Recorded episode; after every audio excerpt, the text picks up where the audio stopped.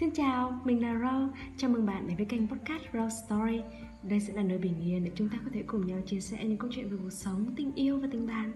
Rau hy vọng bạn sẽ có những phút giây thật thư giãn và thú vị khi ghé thăm Rau Story nhé. Thời nay, mạng xã hội đã trở thành một phần không thể thiếu trong cuộc sống của nhiều người. Và dĩ nhiên, nó cũng mang lại rất là nhiều lợi ích và những điều hay ho cho chúng ta phải không nào? Tuy nhiên, có những khi không nên chỉ nhìn ở trên mạng. Vì sao vậy? Vì ngoài đời vốn dĩ không như thế có khi nào vô tình lướt facebook bạn thấy một bức ảnh selfie của một người bạn, rồi trong lòng đột nhiên cảm thấy tự ti và kém cỏi chưa? Mình thì đôi khi có. Thật ra một bức ảnh vốn dĩ không có giá trị với mình như vậy.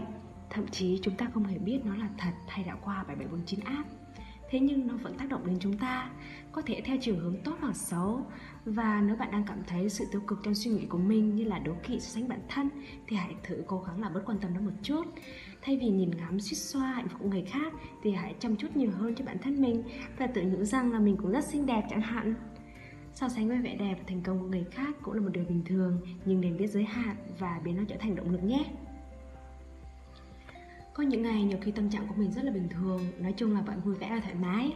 Nhưng tự nhiên lướt mạng và thấy những câu status buồn, những bài viết tiêu cực, thì tự mình tự mình lại cảm thấy nhạy cảm theo. Không biết là bạn có như vậy không? Mình từng unfollow khá là nhiều trang như thế và từng có ý định là sẽ ngưng mạng xã hội một thời gian. Chính mình nhiều khi cũng tự hỏi tại sao những bài viết vu vơ kia lại có thể tác động tới mình. Dù lý do là gì đi chăng nữa thì đó cũng là điều mà mình không hề muốn và không cho phép thay vì cứ đọc cứ lướt và lại buồn thì chúng ta có thể follow những trang mà mang tính tạo động lực và vui tươi hơn. Mình biết là mấy ngày nay bạn có thể đang chìm đắm với deadline và áp lực công việc và học hành. Thậm chí với thời tiết ẩm ương này cũng có thể khiến cho chúng ta cảm thấy tiêu cực và cáu gắt vô cớ. Thế nhưng cáu giận không giải quyết được vấn đề đâu. Hãy thả lỏng mình một chút, hít thở thật sâu Thậm chí là tắt điện thoại, ngủ một giấc hoặc ra ngoài đi dạo Thì điều đó cũng có thể tốt cho tâm trạng của bạn rất nhiều Nhìn chung thì có loại vấn đề vẫn nằm ở chính chúng ta Nếu bạn có thể hòa nhập vào hiện tại, sống vui vẻ lạc quan Thì tác động tiêu cực cũng chẳng là gì phải không nào Ngày hôm qua, mình đang online như bao ngày thì vô tình đọc được một bài viết sẽ về tâm sự của một người bạn sinh viên năm 2 rằng bạn đã chọn sai ngành vì xem trên mạng, xem trên TV thì thấy công việc đó rất là tuyệt, rất là hoành tráng. Và bạn ấy đã quyết định học theo nó và mơ ước rằng mình cũng sẽ được như vậy. Và tất nhiên là với phút giây nông nổi phải ra quyết định đó thì bây giờ bạn đã phải hối hận rồi. Đó cũng là một trường hợp rất là nhỏ thôi. Nghiêm trọng hơn, nhiều bạn còn mộng tưởng và mơ ước một cuộc sống như phim Hàn.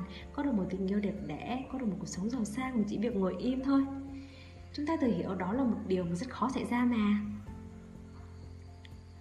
Thật ra không phải chúng ta không được xem, không được ngắm nhìn và không được mơ ước. Nhưng mà nếu chỉ dừng ở như vậy thôi Thì không thể nào biến những khát khao đó thành trở thành hiện thực được tất cả đều phải xây dựng dựa trên sự cố gắng và nỗ lực phải không nào và mình tin rằng khi bạn nỗ lực không ngừng nâng cấp bản thân mình trở thành một phiên bản hoàn hảo nhất của mình, thì hạnh phúc sẽ tự nhiên mỉm cười và bước đến, hoặc là ít nhất là bạn có thể hạnh phúc với chính mình, với cuộc sống và bên cạnh những người mà mình yêu thương Cảm ơn bạn đã lắng nghe podcast ngày hôm nay, và đừng quên ấn follow Rose Story nhé. Hẹn gặp lại ở những tập tiếp theo. Bye bye!